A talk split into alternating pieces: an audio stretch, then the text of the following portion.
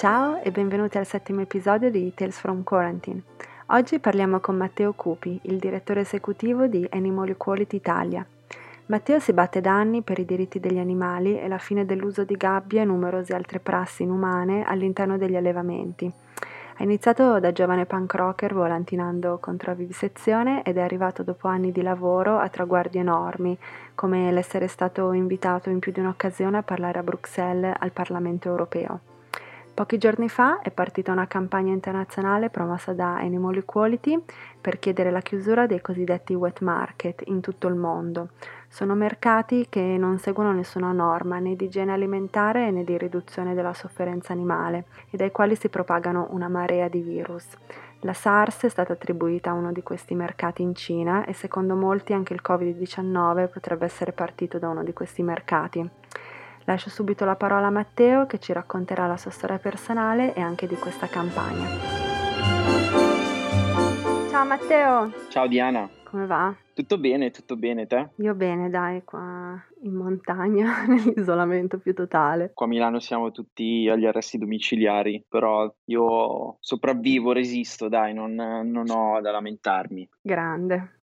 Senti Matteo, io sono rimasta molto colpita da un tuo post su Facebook di febbraio dove raccontavi la tua storia personale e delle decisioni molto appassionate e coraggiose che hai preso dieci anni fa e come queste decisioni abbiano poi avuto un grosso impatto che è andato molto al di là di te stesso. Volevo chiederti di raccontarci questa tua storia. Ok, beh, è una storia eh, molto lunga, quindi come si suol dire long story short, cercherò di, cercherò di non essere prolisso in questo caso. Io ho iniziato a, a, fare attivismo quando avevo, bene o male, 17 anni. Sono stato attirato, diciamo, da un poster che vidi a, a un concerto hardcore punk, perché vabbè, eh, io facevo parte oramai non più come prima, magari ogni tanto vado a qualche concerto, ma ero proprio parte attiva della scena hardcore punk a Milano e diciamo che tra una distribuzione e l'altra di solito c'era sempre l'occasione di eh, tirar su qualche volantino riguardo la vivisezione o l'industria della pelliccia o appunto quello che accadeva agli animali all'interno di allevamenti e macelli. Fatto sta che mi ricordo proprio bene questo poster e c'era questa, pro- questa protesta a Milano contro la vivisezione, quindi cosa faccio? Prendo con, eh, con, qualche amico, andiamo a questa protesta e mh, sono stato coinvolto fin da subito, diciamo, no? Sì. Sono stato appunto, mi hanno chiesto, guarda, cosa puoi fare? Prendi in mano i volantini, volantina, no? E io ero abituato un po' anche con questa visione delle, delle, delle associazioni, era tutto un po' stagnante allora, no? Mi sembrava molto monotono. Poi io comunque ero, avevo 17 anni sì. e avevo bisogno, diciamo, di, di, fare qualcosa di stimolante, no? Come tutti i teenager. E quindi niente, comincio volantino, poi si avvicinano un po' di persone, eh, chi sei, chi non sei, come va, come non va. Il fatto sta che io mi faccio prendere eh, non al 100% di più, inizia a fare attivismo a Milano con altre persone, attivismo contro la vivisezione, appunto la sperimentazione sugli, sugli animali. Sono stato poi parte attiva alla campagna Chiudere Morini, che è una campagna che si prefiggeva di far chiudere un allevamento di beagle destinati alla vivisezione. Dopo otto anni di campagna questo posto è stato definitivamente chiuso. Meno male. Poi, appunto, poi da Chiudere Morini è, nat- è nata un'altra campagna che è Chiudere Green Hill, anche lì poi Green Hill ha chiuso e parallelamente ho eh, fatto anche parte di un collettivo che poi si è tramutato in campagna nazionale che si chiamava Attacca l'industria della pelliccia.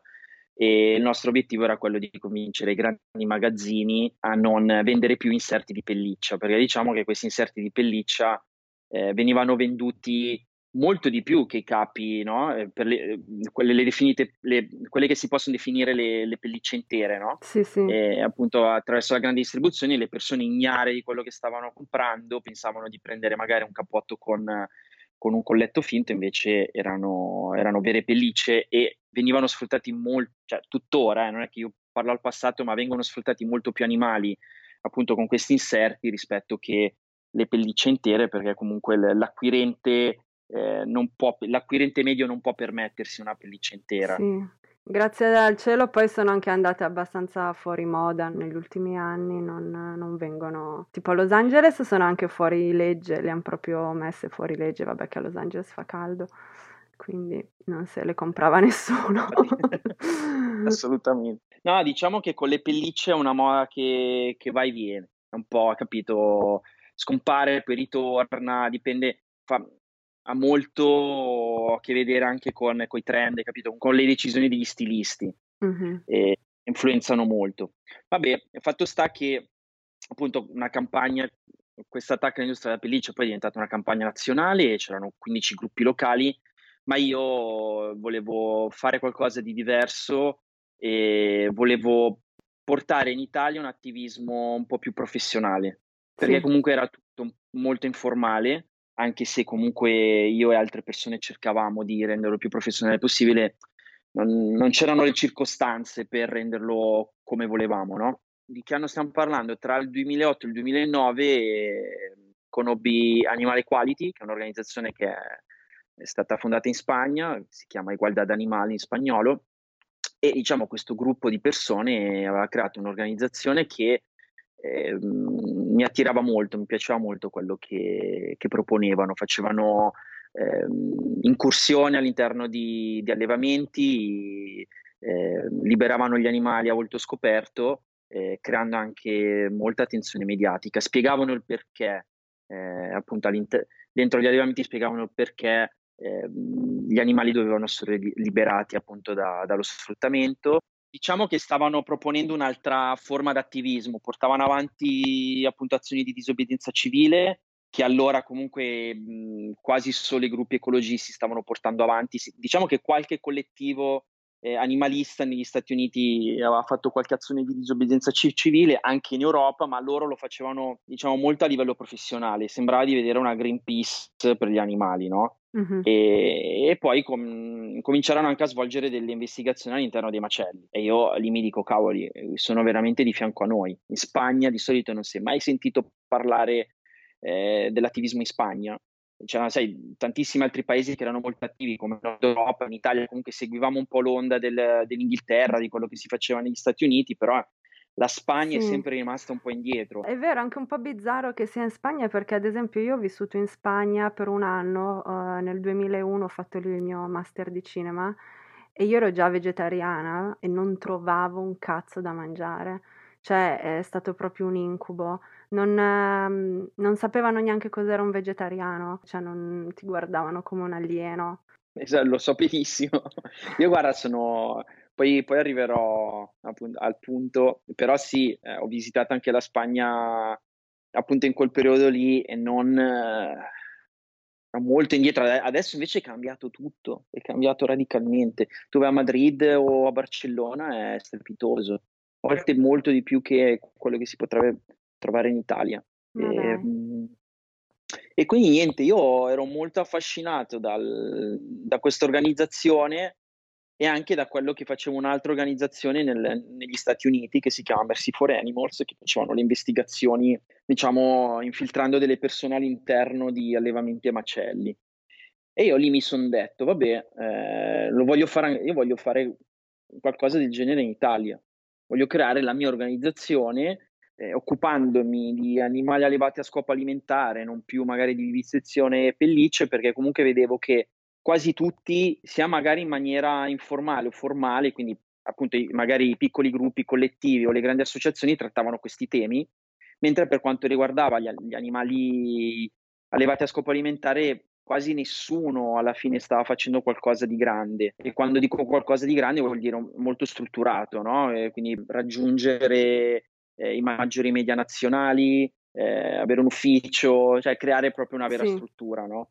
E, e, niente, quindi a febbraio 2010 prendo questa decisione di, di andare a trovare questi, questi, ragazzi in Spagna, non parlavo né inglese né spagnolo, cioè proprio mi sono lanciato ehm, appunto perché volevo, volevo imparare e mettendomi in contatto con loro chiesi se c'era la possibilità di, di, collaborare con queste investigazioni, perché il mio, il mio, fine era quello di aiutare altre persone ad aprire gli occhi, sì. come è successo a me. Perché io alla fine ho preso questa scelta appunto di non mangiare più carne, di attivarmi per gli animali dopo aver visto appunto investigazioni all'interno di allevamenti e macelli. E quindi mi sono messo nei panni di, di quelle persone che, che, rischiavano anche la loro incolumità per, racco- no, per raccogliere queste immagini e farle vedere al mondo intero. Io volevo fare la stessa cosa e non ti nego che avevo una strizza gigantesca. Ero insicurissimo di, di, di, di tutto, quindi cosa faccio? Appena atterro, me lo, me lo ricordo ancora, era il 20 febbraio del 2010, atterro a Barajas, a Madrid, e appena atterro dico ma che cavolo, che cavolo stai facendo? C'era quella vocina dentro di me che diceva ma che, che, che cavolate hai fatto? Parli solo italiano, come farai a comunicare? E, e invece? E invece le cose sono andate diversamente. io poi quando sono, quando sono andato, a parte che c'erano delle persone molto pazienti, con un rispetto gigantesco anche per quello che io avevo fatto in Italia. Quindi il primo mese diciamo che io andavo a dormire con un mal di testa fortissimo perché la gente o mi parlava in inglese o in spagnolo. Sì. Tieni conto, dopo tre settimane che appunto ero là in questa casa dove praticamente c'erano i, i cofondatori dell'organizzazione e io, uno dei tre cofondatori, mi, mi lasciò la sua stanza. Ma che io carini. stavo in questa stanza. Sì, sì, sì, lui dormiva sul divano e dopo tre set- settimane io volevo stare un po' di più, volevo stare un po' di più perché avevamo già incominciato a fare comunque delle investigazioni, no? Sì. Eh, tieni conto, Tre giorni dopo che arrivo a Madrid eh, mi chiedono di filmare un'azione alla passerella Sibeles, che praticamente dove c'era una passerella di moda, mentre c'è la sfilata, gli attivisti prendono con dei cartelli in mano, saltano sulla passerella e fanno vedere un cartello appunto che denuncia l'industria della pelliccia, sì. okay? perché erano comunque una, una, sfilata di moda dove c'erano degli stilisti, degli stilisti che utilizzavano le pellicce e in quei dieci secondi che loro saltavano ovviamente puoi immaginare quanti fotografi ci sono, c'è la stampa... Tutti a volto scoperto, tra l'altro voi, no? Sì, sì, sì, sì, sì, sì, sì, sì, sì. Gli attivisti che saltano queste passerelle sanno al 100% che vengono arrestati. Io invece ero tra il pubblico a filmare. Ok. Fatto vuole che c'era una, una guardia giurata che eh, ci stava tenendo d'occhio fin da quando siamo entrati, però a quanto pare l'azione riuscì al 100%. Però c'è la guardia giurata, io quando vedo i ragazzi che vengono portati via, c'è la guardia giurata che mi indica, io faccio finta di niente, dico no, no, ma va che io sono un turista, sono, sono uno studente, non, sono, non, non so niente. Non ci hanno creduto. No, no, no, no. Finisco alla stazione di polizia ovviamente non parlavo una parola di spagnolo. C'era qualcuno che, mi ricordo se c'era un, c'era un poliziotto che, stava traduc- che cercava di tradurre un po' in italiano e mi dava una mano. Vabbè, comunque morale della favola ci dicono eh, voi dovete passare qua una notte almeno. Ti dico una cosa che ha fatto ridere tutta la stazione di polizia, che ancora io quando magari mi incontro con eh, questi attivisti, ogni volta lo tiriamo fuori, praticamente io giocavo la parte di quello che non sapeva niente. Sì. Ci dicono, vabbè, dovete passare una notte in cella e che cosa volete da mangiare? E i due attivisti dicono, no, no noi siamo vegani e non mangiamo questo e quest'altro. Io E tu hai fatto finta di no. E, fa, e te? Faccio, io, io, mangio solo frutta, mangio solo frutta, hai capito? Cioè, tipo, e tutti sono messi a ridere e fa, sì, sì, vabbè, anche te sei, sei vegano, dai, smettila di... Io cercavo, hai capito, di, stimolare il fatto che non ero vegano, no, vabbè, dai, io la, la mia dieta è solo a base di frutta, cercando di... Magari se ordinavi il polpettone ti scagionavano. No, non l'avrei mai fatto, quindi ho cercato, diciamo, ma in vano non, non ha funzionato. E poi un'altra cosa che è successa in cella che lì mi sono detto, caspita, queste persone veramente, cioè io dopo tre giorni che ero lì, riesco in cella con quest'altro ragazzo, non so come cavolo abbiamo comunicato, e mi guarda e mi dice, guarda, finalmente, finalmente stasera posso riposare. E faccio, come puoi riposare? Sì, guarda, cioè alla fine faccio il postino e poi di notte faccio le investigazioni. Cioè non sto dormendo da settimane. Ora sto benissimo qua, mi hanno dato i cracker, le lenticchie in scatola, adesso mi sdraio, dormo, domani mattina, capito, mi faccio una bella dormita, e io lo guardate e vi faccio sei un grande, cioè, tipo, che, che, che, vita fai? E quindi niente, poi da lì, da, da, questo arresto, diciamo che abbiamo fatto, tra virgolette, bonding, la notte dopo mi portano dentro un allevamento di maiali, era il mio primo allevamento appunto che, che filmavo, mi, mi hanno incominciato a insegnare, qualche giorno dopo eh, ho cominciato anche a filmare all'interno dei macelli, il primo macello che ho filmato era un macello di, di tacchini e poi ho cominciato a, diciamo che ho, veramente sono stato in, decine di, di macelli sono in Spagna e poi anche in Italia comunque quando sono rientrato ho continuato questo tipo di lavoro. E quindi quelle tre settimane sono diventati quattro mesi perché poi alla fine Cavolo. ogni mese compravo il biglietto e regalavo i soldi a Ryanair perché poi dicevano no no ma dai dicevano anche loro rimani dai rimani un po' di più che poi presentiamo queste investigazioni dai rimani che e alla fine tra una cosa e l'altra sono diventati quattro mesi io poi gli ultimi due mesi facevo avanti e indietro Milano-Madrid c'era lavoro da fare in Spagna e poi, sì. poi stavo cominciando a gettare le basi per Animali Quality in Italia e avevamo zero euro in tasca infatti autofinizzavamo tutto e, e poi niente, io un, un, giorno stavo imparando appunto di fare del lavoro in Inghilterra sì. e io mi sono, mi sono offerto, mi sono offerto per stare lì due mesi e quei due mesi sono diventati quattro anni poi. Quindi la mia storia è un po' bizzarra a volte con, con Animali Quality, capito? Le tre settimane sono diventati quattro mesi, poi due, due mesi, quattro anni. E anche lì in Inghilterra fondamentalmente abbiamo portato avanti questo tipo di lavoro. Abbiamo prodotto la prima investigazione all'interno di un, alleve- di un allevamento di maiali mai fatta in Europa con un infiltrato ha lavorato due mesi in questo allevamento di maiali. Perché prima in Spagna erano più incursioni, cioè entravate di sgamo di notte a filmare quello che succedeva, invece poi avete fatto lo step dopo di riuscire a infiltrare esatto. degli investigatori che lavoravano veramente nei macelli. In Inghilterra abbiamo fatto solo allevamenti. Sì. E, però sì, diciamo che dopo l'investigazione è stato uno scandalo nazionale, siamo finiti su tutti i giornali. Eh, mi ricordo ancora l'esclusiva era uscita col Sunday Times, siamo usciti sulla BBC più volte, IT News, eccetera. L'allevamento chiuso, e, e, poi uno dei due lavoratori ha preso 18 settimane di carcere e 10 anni dietro a, a, lavorare con gli animali, mentre un altro collega eh, ha preso la metà della pena.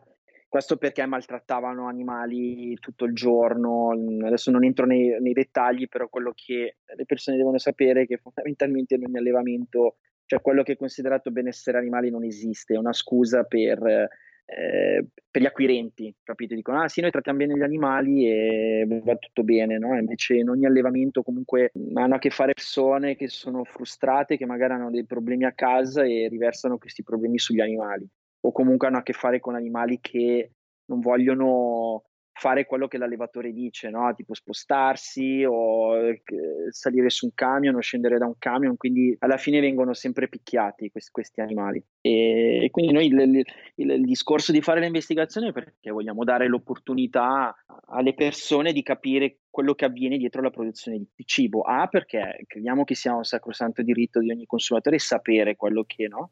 sì. quello che viene fatto all'interno appunto della, della, della produzione no? a 360 gradi. E poi anche perché pensiamo che sia importante far vedere il grado di sofferenza vissuto dagli animali all'interno di queste strutture. Madonna. Io, vabbè, sono vegetariana da più di vent'anni e non posso davvero immaginare cosa deve essere per una persona con certi valori etica trovarsi come infiltrato in un allevamento intensivo e vedere uccidere degli animali davanti ai propri occhi e magari dover ucciderne con lo scopo poi di salvarne molti di più. Cioè ci vuole un, un coraggio pazzesco e anche proprio una chiarezza e determinazione di intenti totale. Cioè io penso che avrei un attacco di panico e sverrei a terra. Eh sì, eh, diciamo che c'è tanta motivazione, c'è tanta motivazione a far vedere la, la verità. Quando iniziai mi ricordo le prime volte, soprattutto quando filmai il primo macello di, di maiali, che non sapevo cosa fare. Cioè, avevo in mano la telecamera, non sapevo cosa fare. Mi ricordo i primi cinque minuti era un po'. Non, era surreale la situazione, no? E poi dopo ti. non so come spero, ti indurisci, diventi freddo perché non, non è più. Tu diventi un filtro, no? Tu sì. diventi il filtro tra l'industria e il consumatore che, che che vede queste, queste immagini. Io quando filmavo era eh, queste immagini le vedranno milioni di persone, quindi io devo fare, devo essere capito, sì. disciplinato al 100%, sì. non, non, devo muovere, non devo fare nessuna smorfia. Sono situazioni anche molto sgradevoli a volte perché tu hai a che fare con un ambiente dove fondamentalmente gli animali eh, sono meri oggetti, dove la gente ti fa le battute sulle donne o parla di calcio, parla di, di, di cavolate e tu comunque devi stare al gioco. Tu devi stare al gioco e devi essere come loro. Poi a me la cosa che, che ti sto dicendo che mi ha impattato di più magari era dopo quando rientravo a casa eh, e guardavo quello che avevo filmato e dicevo caspita mm. e non riuscivo a guardarlo non riuscivo Ci a guardare quello che avevo filmato. Avete davvero tutto il mio rispetto perché riuscire a fare questa investigazione in prima persona, cioè farvi assumere e mettervi a lavorare in questi lager per scoprire gravi illeciti e abusi è davvero una cosa che richiede un coraggio dal mio punto di vista pazzesco. Quindi dicevamo, sei andato a Londra quattro anni e poi sei tornato a Milano e hai dato forma a Animal Equality Italia, giusto? praticamente è stata eh, fondata nel 2012. Nel 2015 sono rientrato in Italia al 100% e, e ho aperto un ufficio a Milano. All'inizio ero solo io, poi è arrivata una stagista, poi è arrivata un'altra persona, adesso siamo in 14, perché poco prima del mio arrivo comunque l'organizzazione eh, aveva fatto un buon lavoro qua in Italia, era molto riconosciuta a livello mediatico, eccetera, però non c'era una struttura e noi avevamo bisogno di persone professioniste, quindi chi si occupasse di social media, chi di amministrazione, perché comunque cominciavano ad arrivare anche donazioni, e il lavoro che si voleva portare avanti, poi comunque eh, non puoi farlo gratis. Chiaro. Perché io ho iniziato come tutti come volontario, ma eh, questa è la mia vita, quindi è il mio lavoro, ho sempre fatto questa cosa qua. Cioè io da quando ho 17 anni ho sempre fatto la stessa cosa, quindi tra, mi barcamenavo tra un lavoretto e l'altro, ma per pagarmi appunto la, questa mia visione, no? questa mia passione, non ho mai fatto nient'altro e volevamo renderlo il più professionale possibile. E adesso a livello internazionale siamo, adesso non mi ricordo, ma siamo quasi un centinaio. In quanti paesi siete adesso? Siamo mh, negli Stati Uniti, a Los Angeles, poi siamo in Messico, siamo in Brasile, Spagna, Regno Unito, Germania, Italia e India. Siamo in otto paesi. In questo momento di emergenza coronavirus vi siete fatti avanti con una campagna molto giusta che riguarda la chiusura dei wet market. Ricordiamo che il virus si dice sia partito proprio da uno di questi market eh, in Cina. Ce ne puoi parlare? Sì, in, um, allora, questi wet market, che poi alla fine eh, tradotto sarebbe tipo mercati umidi, eh, sono mercati dove vengono venduti animali cosiddetti da reddito e esotici, no? E vengono venduti vivi o macellati sul posto. Quando dico macellati sul posto, tenete conto che eh, non, non, c'è, non, c'è, nessun regolamento cioè gli animali sì. veramente vengono sgozzati senza nessun tipo di stordimento, anestesia, cioè vengono proprio uccisi sul posto. E il, il termine wet market prende il nome dal sangue, dalle viscere di questi animali che emergono i pavimenti delle bancarelle, dopo che appunto vengono uccisi per il commercio di carne. Quindi tenendo in conto che sono diverse specie di animali che in, natura non, non, non, non, vivrebbero nemmeno tra di loro, no? sono tenuti in gabbie piccolissime, molto sporche, e questo a lungo andare crea un terreno fertile per le cosiddette malattie zoonotiche. Sì. Ok, quindi detto questo è anche una vera minaccia per la salute pubblica e in passato ci sono state anche delle epidemie come ad esempio la, la, la SARS, mm-hmm. l'influenza suina, sono dei virus che hanno avuto origine dagli animali e poi appunto sono arrivati all'essere umano causando eh, questi pericolosi focolai e come mi stavi dicendo anche te, no? Il, appunto la pandemia del Covid-19 non, non, è chiara in questo momento al 100% da, da, da dove arriva, no? però ci sono scienziati e ricercatori che credono che il tutto abbia preso piede in un mercato del pesce a Wuhan, che è in Cina. È un mercato noto per il, il commercio di animali selvatici, però diciamo che anche noi come tutti siamo in attesa di, di sapere da, sì. da dove sta, da dove è arrivato questo virus. E, mh, l'obiettivo della campagna è mettere al bando appunto questa pratica e mostrare alle persone in che modo i wet market hanno avuto un ruolo nelle epidemie passate, oltre a rivelare appunto la crudeltà inflitta agli animali. Quindi con eh, questa campagna abbiamo lanciato una petizione diretta alle Nazioni Unite affinché si faccia pressione a quei paesi che portano avanti questa pratica.